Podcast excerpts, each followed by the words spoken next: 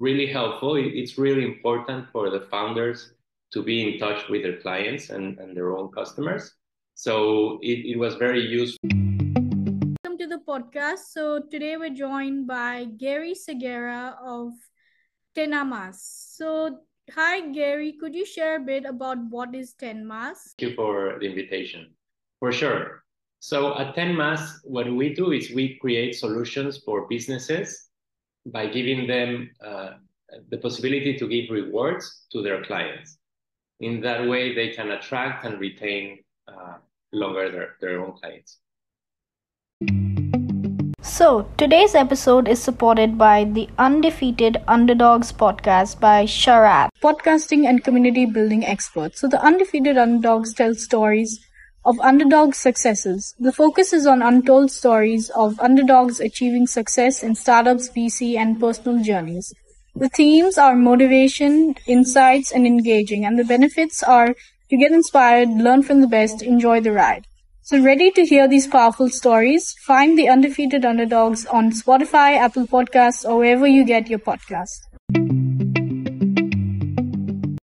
And uh, so my next question after that is: So, what was the scrappiest thing that you and the team did while building Tenmas? Anything you could share for aspiring founders who want to embed scrappiness at the core of everything that they're doing? Sure. So, um, yeah, probably I can share an experience. Uh, like a year and a half ago, uh, when we launched the, the the we launched a marketplace, uh, which it was an app and and people started downloading the app and everything was very normal uh, but but suddenly uh, there was this TikTok that talked about the app, and suddenly it just went viral and exploded. Um, and and when we started, I I decided to put my own WhatsApp number or my telephone number as the customer service number, so it was directly to me. Um, and suddenly I was getting like a, a ton of messages, and and it was really helpful. It's really important for the founders to be in touch with their clients and, and their own customers.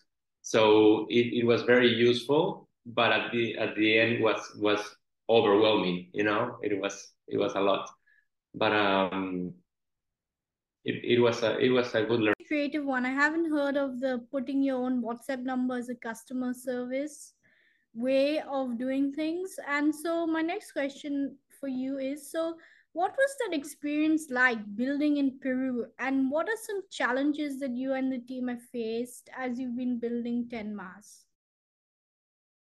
So um, yes, so Peru it's a, um, a developing country. Um, and especially the startup ecosystem, it's it's it's smaller than in other parts of the world. Uh, in in Latin America, uh, probably the biggest countries are Mexico. Well, besides Brazil, the Hispanic-speaking uh, Latin America is Mexico, Colombia, Argentina, Chile, and then comes the, the other ones like Peru, Ecuador, uh, Bolivia, and the other ones. Um, so, but but in Peru, we've seen uh, really big growth growth every year, uh, and I can feel it kind of like in the streets whenever we I meet with other founders.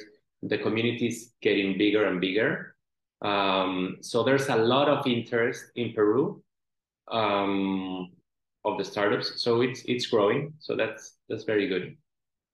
And the reason I ask this question is because I also have an interest in learning about Latin America more. And that's why I started this podcast segment where I interview some of the brightest minds and some of the brightest founders as well, and most impressive founders coming out of Latin America. And just to learn from them and to share their knowledge with other people is kind of why I started this podcast.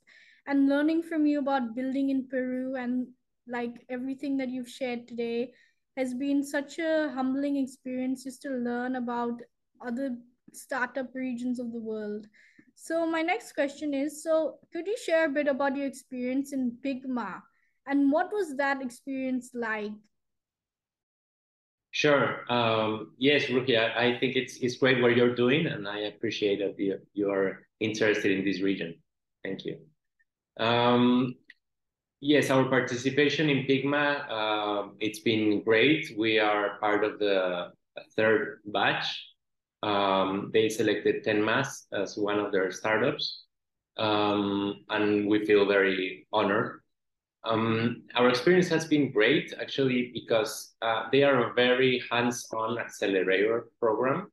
Uh, they really help you to grow your business. Um, if it's if it's product market fit, go to market, or uh, if you need uh, investors to to help you to reach to your ne- next goal, uh, they can also help you with that. So it's it's very uh, uh, gratifying to to be part of Pigma. We're very happy.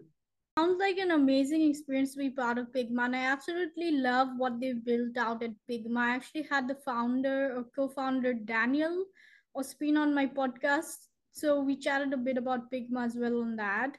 And yeah, they're building something truly unique and something truly great for the ecosystem, and I'm excited to see how they grow and how they continue to serve more founders and how they continue to create a culture of startups and a culture of ecosystem as well for Latin American startups. So, uh, my next question to you is so, what's your advice for founders? Given that you're like a second time founder and this isn't your first rodeo, what would you give as advice for founders? Any lessons, mistakes, like anything you could share on that?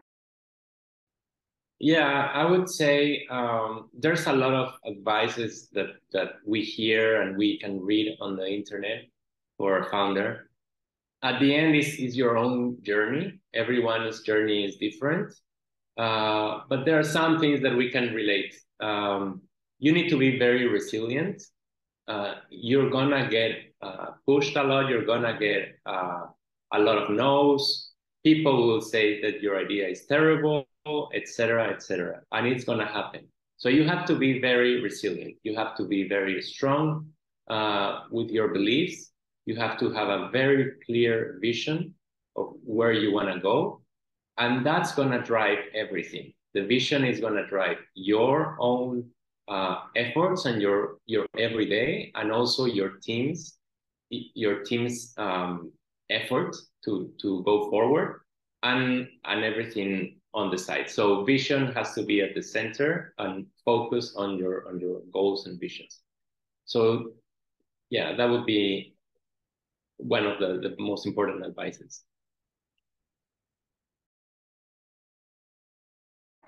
Yeah, I think that's really crucial to have a clear vision of what you want to do and what you want to achieve, and also to have metrics behind everything that you're doing and monitoring those as well. So, my last and final question to you is so I read in your LinkedIn bio that you mentor startups.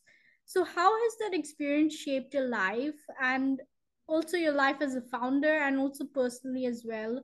And like, could you share like anything, any advice on people on how to get into mentoring startups?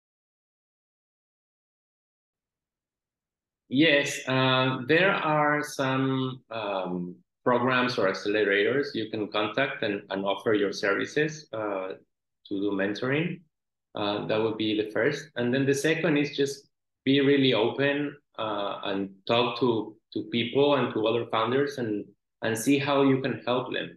Um, obviously, the, the, uh, as time passes, you get you gain more experience and you can share that experience with other founders that are uh, going through your same path or, or a similar path. So um, um, yeah, I, it's very gratifying to to give back, uh, and and also uh, the same as being a mentor, you help others. It's also very important to always have mentors uh, that are, you know, um, giving you company and and giving you kind of guidance and helping you decide. So it's the, the mentor mentors uh, part is really important as a, as founding when you're founding a startup. Yes, I completely agree. Having a mentor is so crucial as you're building a startup and as you're building something new that people you need to be with someone also who has like that one to two level experience more than you so that you can kind of understand the ropes better and yeah so it was an absolute honor and pleasure to chat with you today on the podcast and do share how the audience can connect with you and how they can check out so if if there are uh, companies that are interested in, in implementing um, technology to obtain more data and, and make better decisions with their with their own clients, they can go to tenmas. tenmas.app. Um, in Spanish is tenmas.app. So, if you're listening to this podcast right now, I have an open opportunity to reach this audience. So, if you want to reach college students and freshers interested in startups and venture capital, and eh, just in terms of the demographics, the age of 18 to 22 is the highest age demographic in India and US are the two largest country demographics of listeners for this podcast. Email me at bizpodroohi at gmail.com. So, thank you so much for tuning in to today's episode and hope you've learned something new.